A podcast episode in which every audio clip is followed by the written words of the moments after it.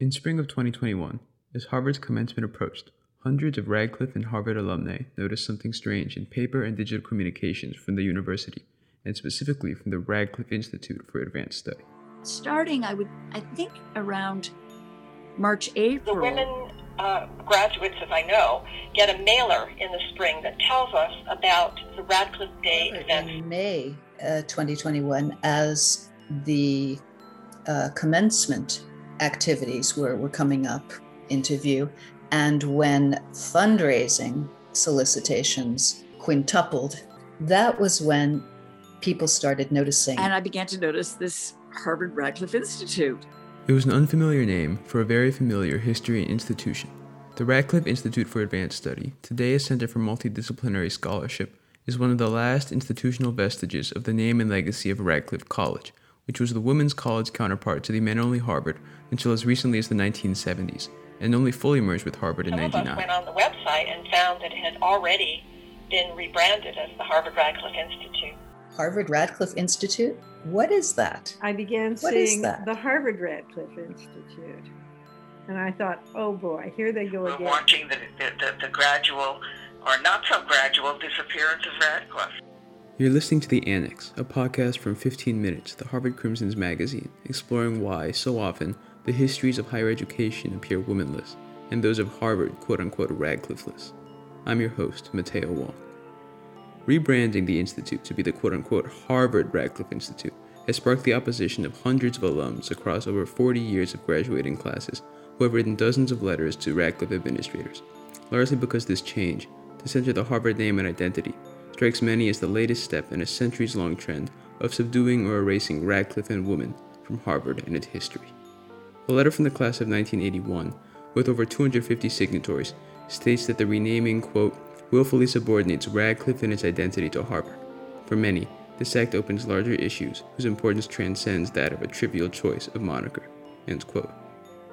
And so, in turn, the hundreds of alums denouncing the rebranding have themselves become the latest iteration in that history of centuries of women's struggles at, for, and against the men dominated Harvard. Here's Susan Smart, class secretary of 1971, this year's 50th reunion, who helped catalyze the network of Radcliffe and Harvard alums against the renaming. And that was alarming because the Radcliffe Institute uh, means so much to broad uh, swaths of alumni from the 1950s to the 2000s. And it, to us, it, it served as and continues to serve in our minds as the last recognition of the great contributions of Radcliffe College to the uh, higher education of women. This controversy forces us to re examine those contributions, the history and struggles of women at Harvard and in higher education, and then to ask what is a Harvard education? Who is it for? Should it be differentiated? How have the answers evolved? Radcliffe College, the women's college at Harvard, was founded in the late 19th century in an attempt to offer women an excellent undergraduate education in face of systemic sexism and against the wishes of many in Harvard's leadership at the time.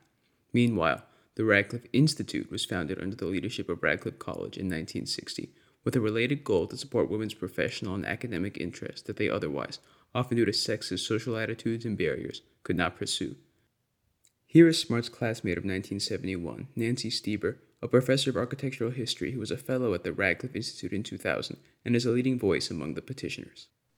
So to see Harvard Radcliffe Institute, my first reaction was, oh my goodness. I mean, how can Harvard claim that it? I mean, yes, we know that the funding was enhanced by Harvard, and we know that the Radcliffe Institute is lodged at Harvard, but in no way is the Institute a Harvard Radcliffe Institute. It's a Radcliffe Institute, it's the successor to Radcliffe College. Now, since then, um, I'm still, I'm still, I still react with a kind of a, a shock every time I see. I mean, I think it was just yesterday when I went on to the Schlesinger Library archives and I saw them, they had, because they're a part of the Harvard Radcliffe, oh, now I'm saying it, dear, and saw Harvard Radcliffe Institute, again felt, oh my God, what are they doing? But, you know, the Schlesinger, for goodness sakes, is a preeminent, the preeminent repository for women's history now has this ridiculous naming.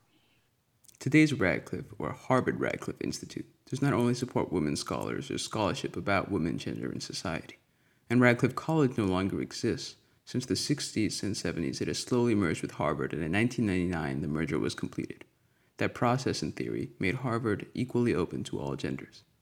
The rebranding itself could be seen as the next step in that merger of giving Radcliffe equal status. The Radcliffe Institute for Advanced Study provides a rationale for the rebrand on its website, which Institute Director of Communications Jane Huber elaborated on in an email.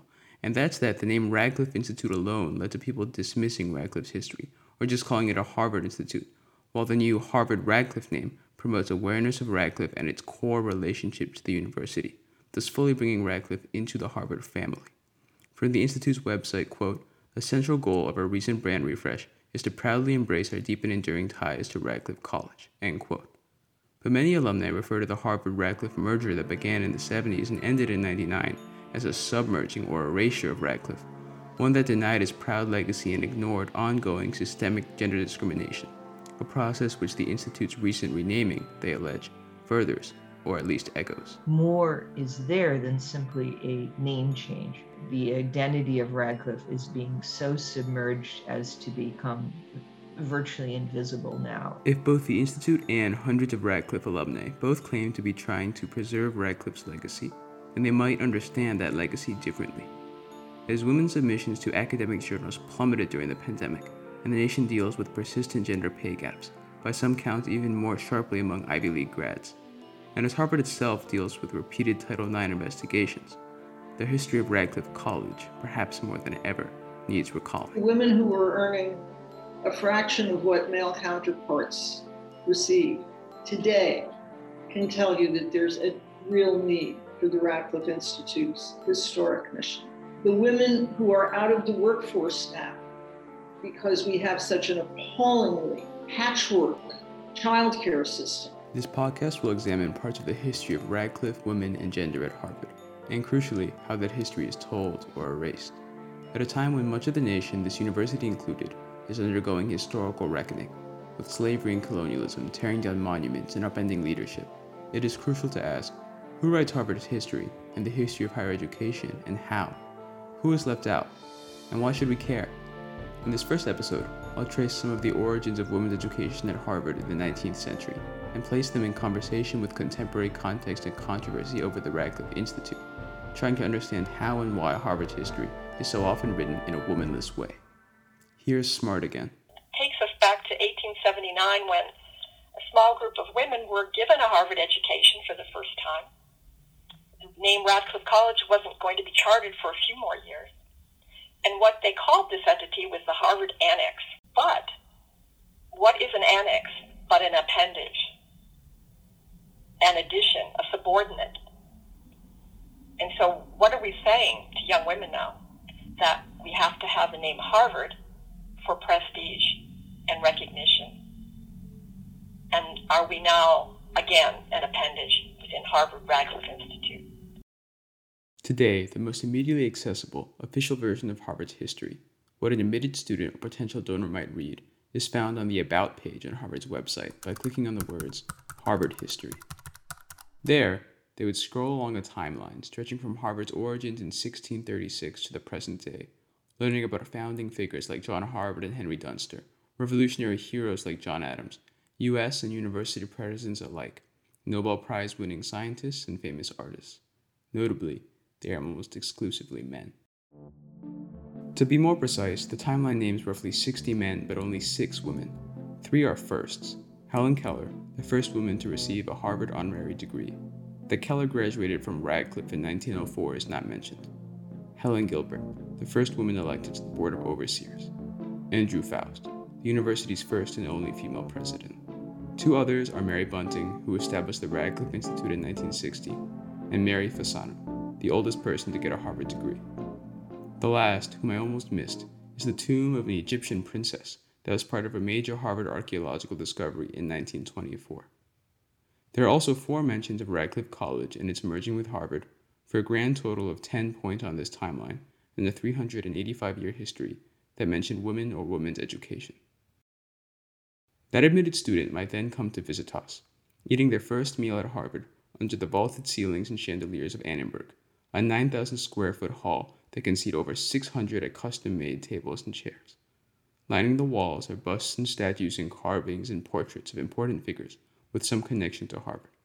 Among dozens of images of dead white Harvard alumni and faculty, there are three black men, one American Indian man, and exactly zero women.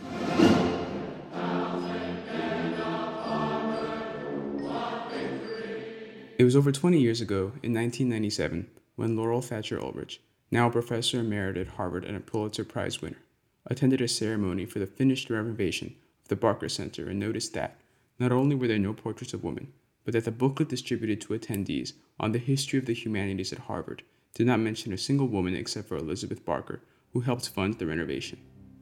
That ceremony led Ulrich to write an essay in 1999 titled Harvard's Womanless History in which she describes and critiques how women had not been fully integrated into Harvard life or Harvard's history.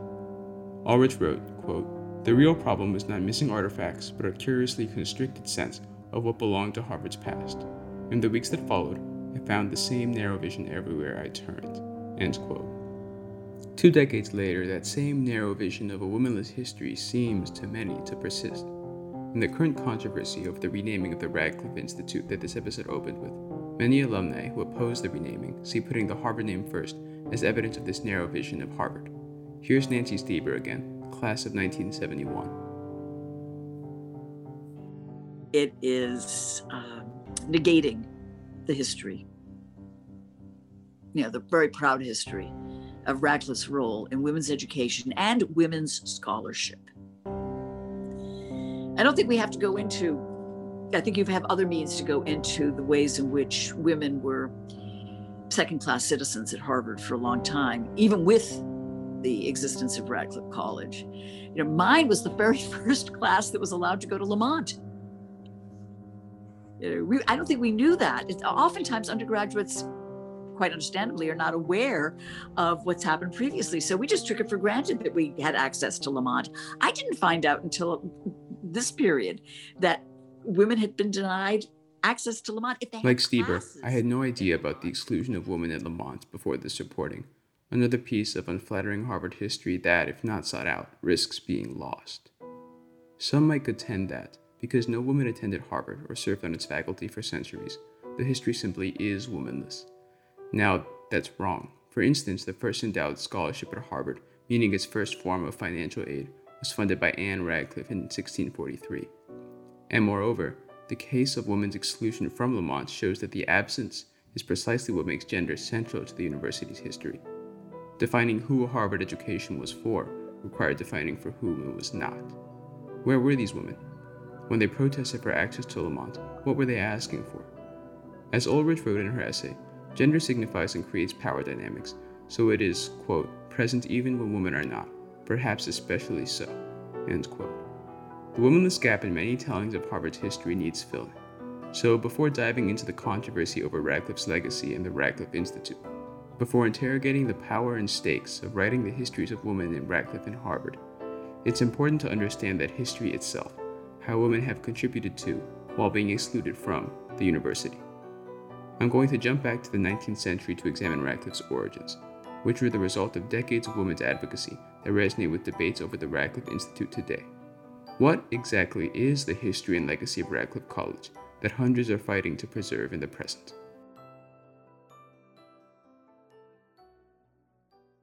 My name is Sally Schwager, and I taught uh, women's educational history and other courses in the history of higher education um, at Harvard at the Graduate School of Education for, oh, I don't know, for about 15, 20 years. Schwager, um, was a graduate was student a graduate at Harvard in the 70s, has done extensive research on Radcliffe College's origins. When I was looking for a dissertation topic for my doctorate, I discovered that really very little had been written about the history of Radcliffe. And this intrigued me and angered me and and um, actually made my challenge had presented a lot of challenges. Confronted with a gap in Harvard's history, she decided to fill it and wrote her dissertation in part on Radcliffe's origin story. Of course, the history of women gender in Harvard dates back much further. Each part of the university's timeline, as Ulrich wrote, could be modified to reveal exclusions and omissions, often of women, such as how the ministers who founded Harvard banished the preacher Anne Hutchinson, who opposed their leadership. But that history would require several tomes, so this podcast will have an abridged focus on Radcliffe, a winding story Schwager walked me through the early stages of. In the 1850s, we see very directly the movement um, and advocacy of women um, to the Harvard administration to allow teachers from the Boston area to attend lectures at Harvard.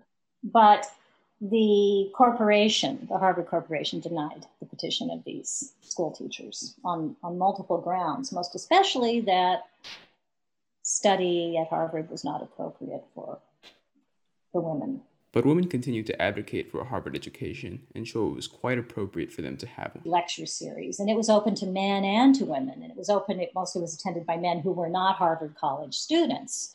For instance, in the 1860s, um, Harvard began a series of public lectures, uh, likely intended for non-Harvard men and other people in the public. But it turned out, you know, who was most eager to attend these lectures? It was women. And so women kind of flooded these university lectures, which ultimately led Eliot to um, declare them an abject failure. because. Charles William Eliot assumed the Harvard presidency in 1869 and by 1872 ended the open lectures. To raise the scientific educational level of men in Boston, not these women Eliot's teachers. goal as president was to turn Harvard into a respected research university to rival those of Europe and enhance its graduate studies, which he was largely successful in. But the graduate department was certainly not going to welcome the female public or high school teachers or other unmatriculated students, women or men. Eliot's ambitious plans for Harvard to build a scholarly university of national, international scope to develop the graduate program um, that serves actually to diminish opportunities for women that had existed before. Even in this prehistory of Radcliffe, before serious discussions about establishing a women's college, two forces were evident. One the is one thing that we can kind of take away from this now almost ancient history is that advocacy for women's education, as we saw it play out at Harvard and Radcliffe, was really a collective action on the part of women. Mm-hmm. These were, I showed you that long list of names. These were groups of women who supported one another and were supporting the idea of helping the next generation. But as much as there is to be said for the advocacy and the resource and opportunities and, and community that Radcliffe would provide women, for Schwager, the crux of this history is power.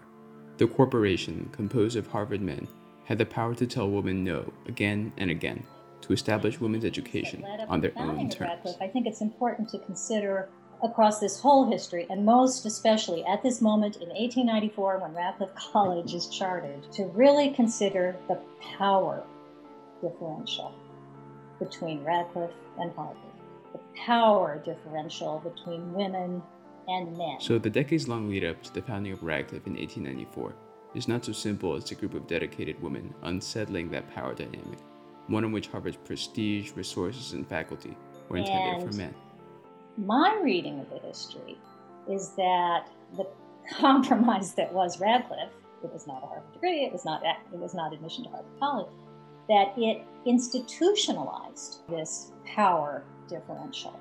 Where were the resources to support and sustain women's scholarship?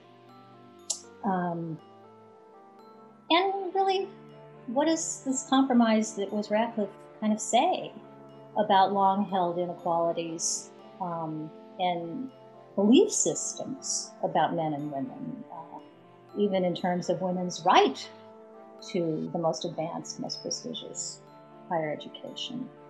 Um, what are the purposes for which women should be educated? Consider President Eliot declaring the open lectures a failure because the audience was mostly made of women scientists, and most of them became science teachers because there were no opportunities for them to do serious research. He not only had the power to cancel these lectures, but in his view, women's presence jeopardized the intellectual prestige he was trying to build up through Harvard's graduate research.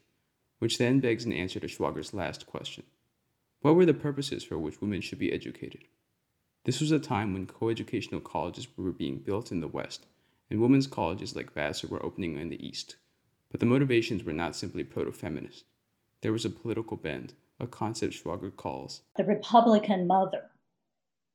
Republican meaning the new early democratic republic, the experiment of the United States. Although women were not considered citizens with direct political rights in the governance of the new nation, a political ideology emerged that American women, and I'm using the word American to mean women in the new United States, had a unique political role. And here's the point as the educators of sons.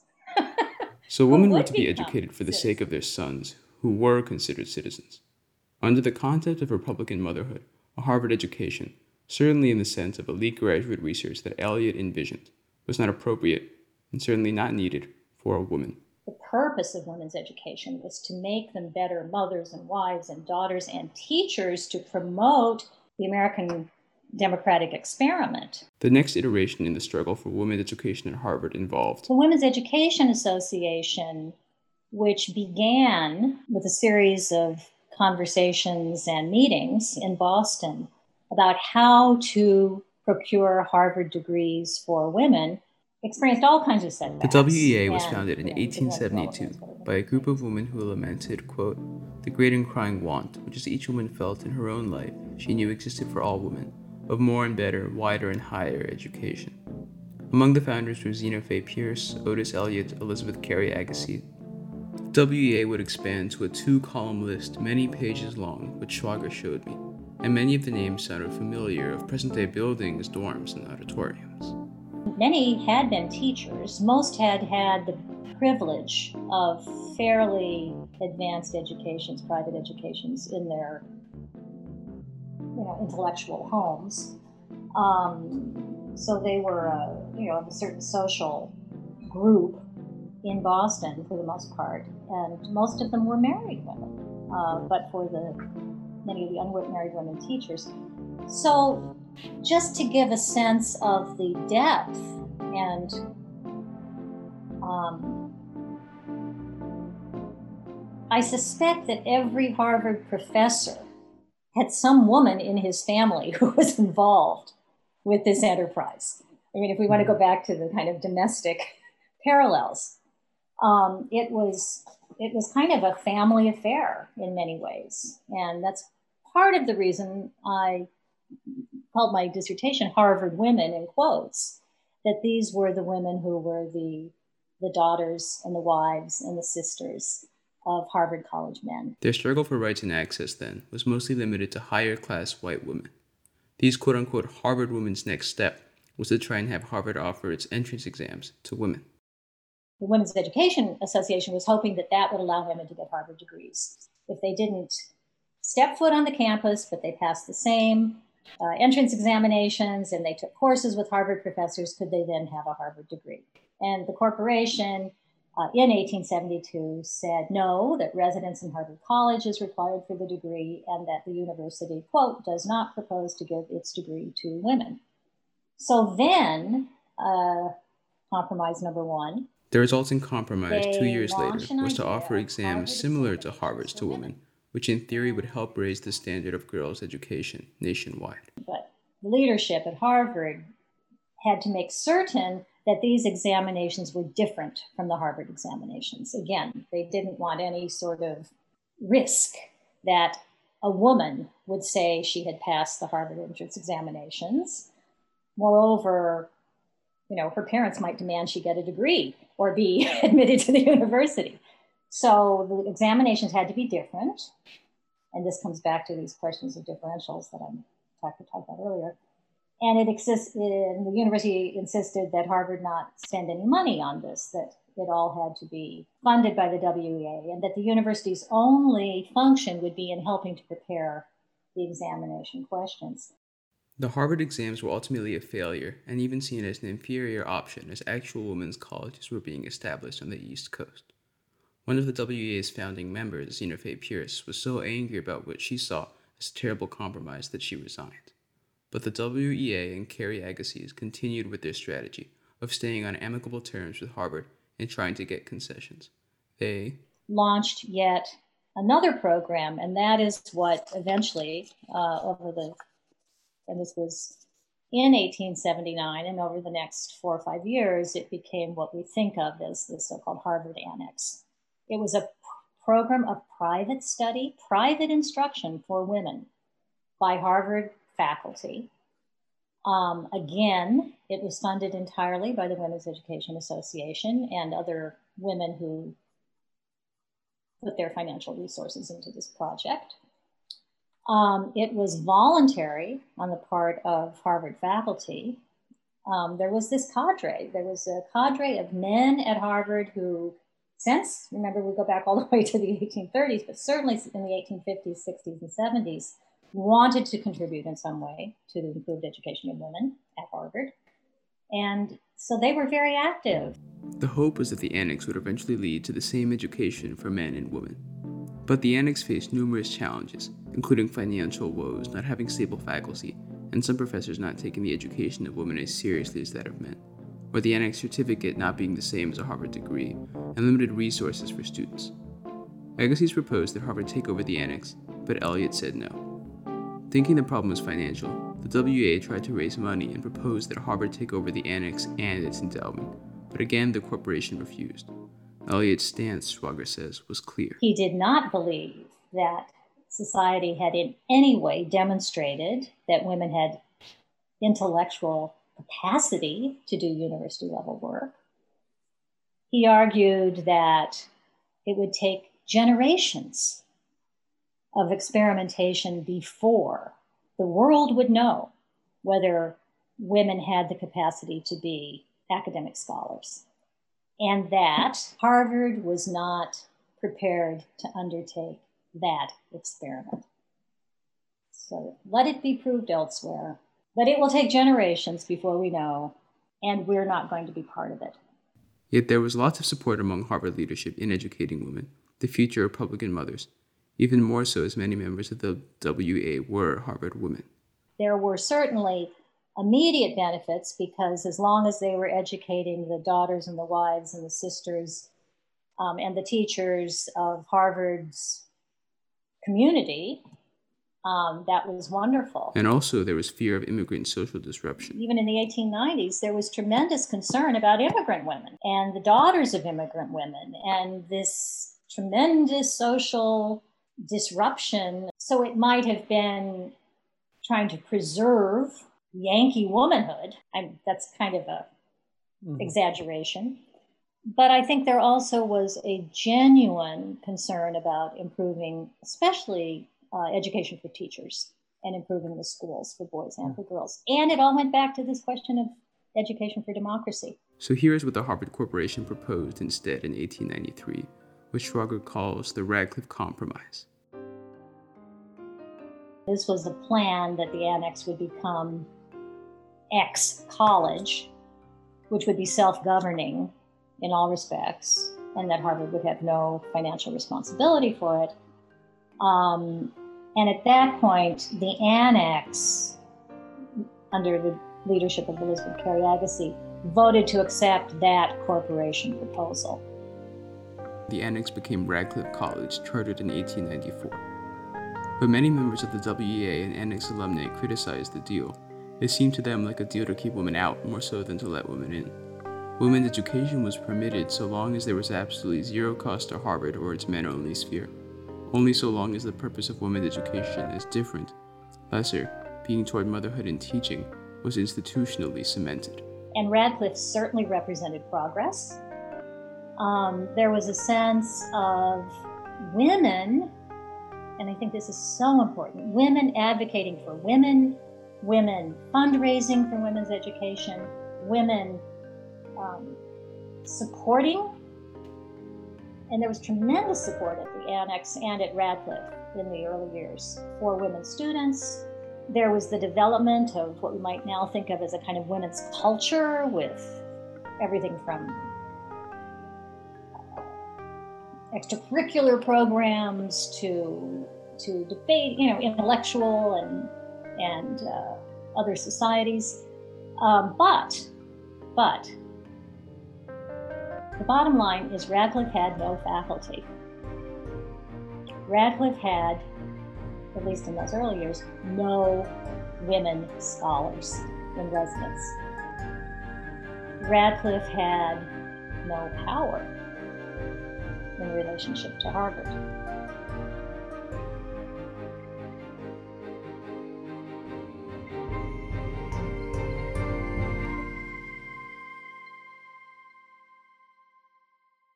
It would be simple to tell this story through binaries women against men, Radcliffe against Harvard. It would also be wrong. Working class women, black women, Jewish women, even Southern women all faced barriers to getting into and discrimination and prejudice at Radcliffe College. Mary uh, Gibson, that I write about in this article that I did on the history of black women in seven sister colleges, was the first person to come from the South. Well, she's from DC, which considered the South. And she was also from a black high, a very renowned class black high school. So she came to Radcliffe, and then there was the issue of housing. I mean, which she couldn't live on campus because she was in the class of 18. That's Radcliffe um, class of 1918. That was the voice of Linda Perkins, and I'm associate university professor and director of applied gender studies at Claremont Graduate University in Claremont, California.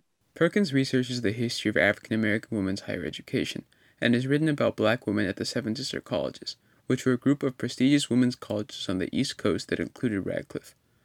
Perkins' research went up into the 1960s before special efforts to recruit black students. But the thing about Gibson, she came from a very renowned family. I mean, who had, you know, highly distinguished family. The first black student at Radcliffe graduated in 1898, but Mary Gibson, class of 1918, was the first to come from the South, or at least D.C. Excluded from the dorms, her mother moved with her to Cambridge to set up an apartment. But another problem they faced was financial. The problem was her father was a lawyer, he died. And so they had no money. And so it was like the term they used to use in that day, a reversal of fortunes. Mm. So for whatever reasons, I guess there were no assets. Gibson and her mother hoped she would get a scholarship, as she was an outstanding student and had a recommendation from the superintendent of Washington, D.C. public schools, who was also a friend of Radcliffe president LeBaron Russell Briggs. But another administrator prevented this. Mary Gibson did run into this racist uh, dean at Radcliffe who refused to give her a scholarship, you know, and I assume that she thought that Gibson was very uppity or didn't, you know, didn't carry herself in a way that was deferential for a black person. Instead, that dean offered Gibson a job to be a domestic, and that was like a slap in the face and an insult, you know. And the fact that she didn't take that job, her mother said no. Uh, they felt like, you know, she thinks she's above other people. You know, it's not like they offered her you could work in the library. It wasn't like she was saying, I don't want to work you know, you can find me something else, which they didn't do. President Briggs was conflicted over this issue. In a letter, he admitted that he had denied Gibson a scholarship for her second year so that Gibson wouldn't return, but later he had a change of heart and helped Gibson find a loan, which she would pay off in full. And Mary Gibson went on to lead a full life at Radcliffe, joining student government and writing the class song of 1918. Mary Gibson, she was a lifelong devoted Radcliffe alum. She returned to reunions. She contributed money. She left them in her will, you know. Even though she couldn't live on campus, they never gave her a penny. Black women in the early years of Radcliffe, Perkins told me, accepted living off campus and other indignities as almost an inevitability. One of the alums was saying they knew what the value of that degree. So not living on campus was something that they were willing to accept. But they have friends and they were involved in various things. So at the end of the day, you know, they accomplished a lot. This limited glimpse into Gibson's life and the restrictions and accomplishments of black women at Radcliffe speaks to the complex nature of Radcliffe College's legacy that Schwager, too, pointed out. It was at once a place of growth and opportunity, but also one of struggle, facing external and filled with internal systemic barriers and inequalities. But where are these complexities in Harvard's and Radcliffe's official histories? Returning to the present day controversy over preserving Radcliffe's identity and legacy, Why does this early history matter? Another way to phrase that would be why do we care about the history of white women at Radcliffe? Um, it's a question I ask myself a lot. First, I would certainly hope it would not be the exclusive question that one asks. Of course, this is not only a history of white women, as Perkins and others have painstakingly shown. But yes, the origin story and early years of Radcliffe College are, primarily, about white women who made up the WEA. Over a century later, Harvard has been co ed in some form for decades. Harvard does not, at least in policy, differentiate based on gender, as struggles over exclusion and discrimination do not center around more affluent white women. Still, because this is really a question about institutional identity. The struggles of mostly white women to enter Harvard and of black women to enter Radcliffe force us to ask for what purpose and for who Some is a Harvard education intended. About who deserves to be educated and for what purposes. And uh, history and... informs how we answer that question. For instance, this origin story, as told on the Radcliffe Institute for Advanced Studies website, is a bit different from what Schwager told me, and gives no mention to the struggles of women of color that Perkins and others have written about. The website is almost triumphant, stating, quote, In 1894, it was chartered as Radcliffe College, with Cary Agassiz as its first president. From the beginning, degrees were countersigned by the Harvard president to attest that they were, in Eliot's words and despite his reservations, equivalent in all respects to the degrees given to the graduates of Harvard College. In Harvard's self told official narrative, there was no compromise. The WEA got their goal Harvard education and degrees for women. Schwager, of course, reads the history otherwise. Why is it a compromise? Because at most, at its essence, it's it was a compromise because it did not provide women with instruction that was equal to that in Harvard College. Um, it did not, Radcliffe women did not receive a Harvard degree. And both of those features were what the women advocates of the 1870s had wanted. Um, it had no guaranteed financial uh, security. So that differentiated from Harvard. Um, and moreover, Radcliffe did not have its own faculty, but rather it was dependent, and you've read about this, I know, sort of a subset of Harvard faculty who agreed to repeat their lectures at Radcliffe. If one tells the history of Radcliffe primarily as a celebration of the achievements of women in higher education, and as an institution that, for a long time, has had near full access to Harvard's resources and prestige, then the rebranding makes total sense. The name Harvard Radcliffe Institute is the logical culmination of equal education for all genders, races, and other identity categories, and of bringing Radcliffe to the center of the university. Such a telling emphasizes the theme of collective advocacy for equal rights that Schwager pointed to in the WEA's work in fighting for Radcliffe the work of women and other marginalized people coming together to demand a stake in the university. As Radcliffe Institute Dean Tomiko Brown Nagin wrote in her message about the rebranding, quote, The legacy of Radcliffe College is not simply coeducation at Harvard. It is the recognition that universities will always be greater when they draw wisdom and talent from the widest possible pool. End quote. But if you see Radcliffe's origins through the other themes Schwager focuses on, as a compromise that cemented a power imbalance with Harvard, then the rebranding might seem like a perpetuation of the imbalance that at the 1890s left Radcliffe College with no structural authority and limited resources. As Smart said, What is an annex but an appendage? An addition, a subordinate. De-emphasizing the Radcliffe name in the Harvard Radcliffe Institute rebrand might seem to locate prestige and power, similar to what Schwager pointed out in the 19th century in the Harvard name and its legacy of great men, as featured on the university website's official timeline. And so histories can reinforce, even if unintentionally, who wields power and prestige, turning Ulrich's analysis of Harvard's womanless history into a feedback loop, as Schwager explained it to me. The historiography is that people in power write history. So from the 1800s all the way to the present. Harvard College has had, uh, even by the turn of the century, a veritable industry of people collecting data.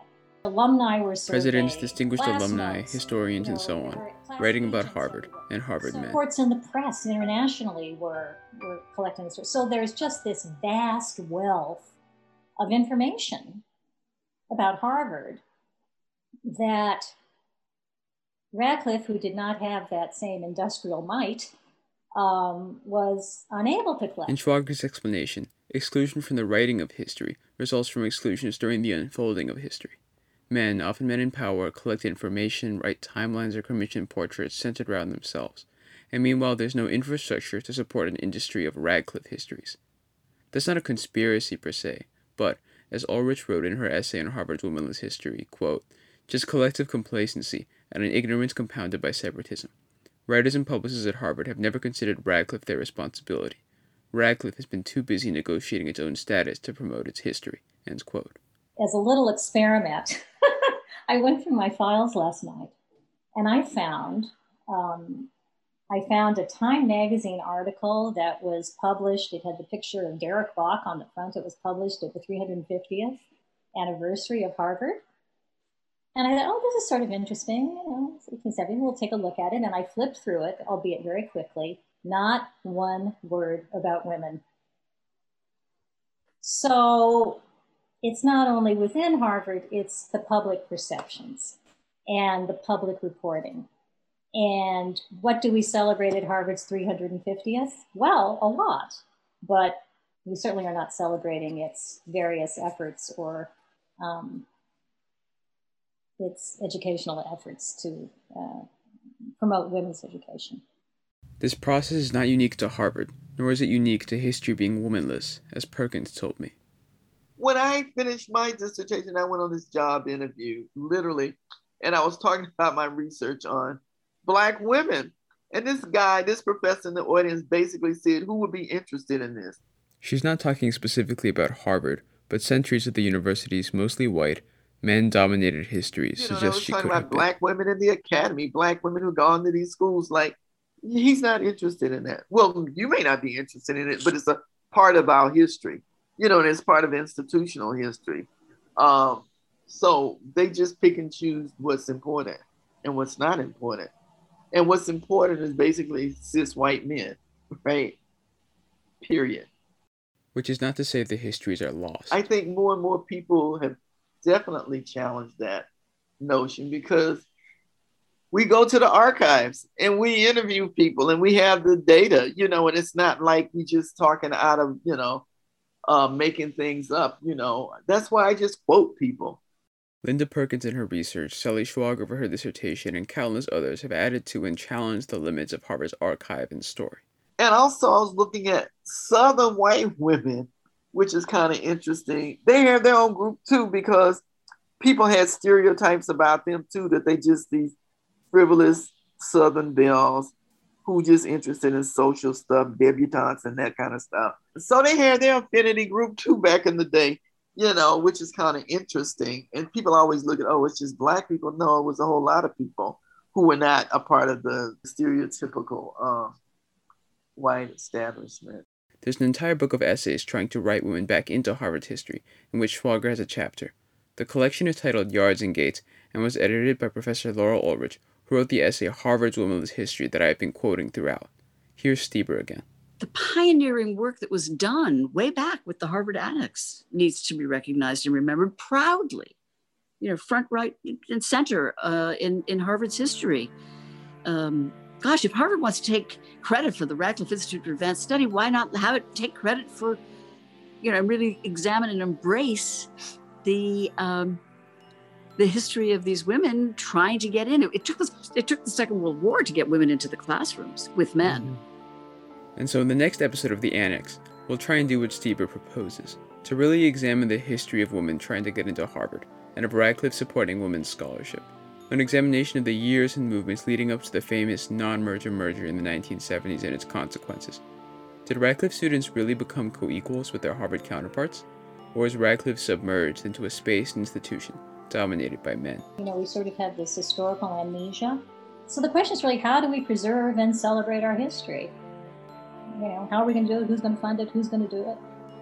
Um, and a kind of corollary to that is how do we deepen our understanding of higher education, which, like all social institutions, is highly gendered? How are we going to ask new and different questions about these institutions um, and about the people who built them.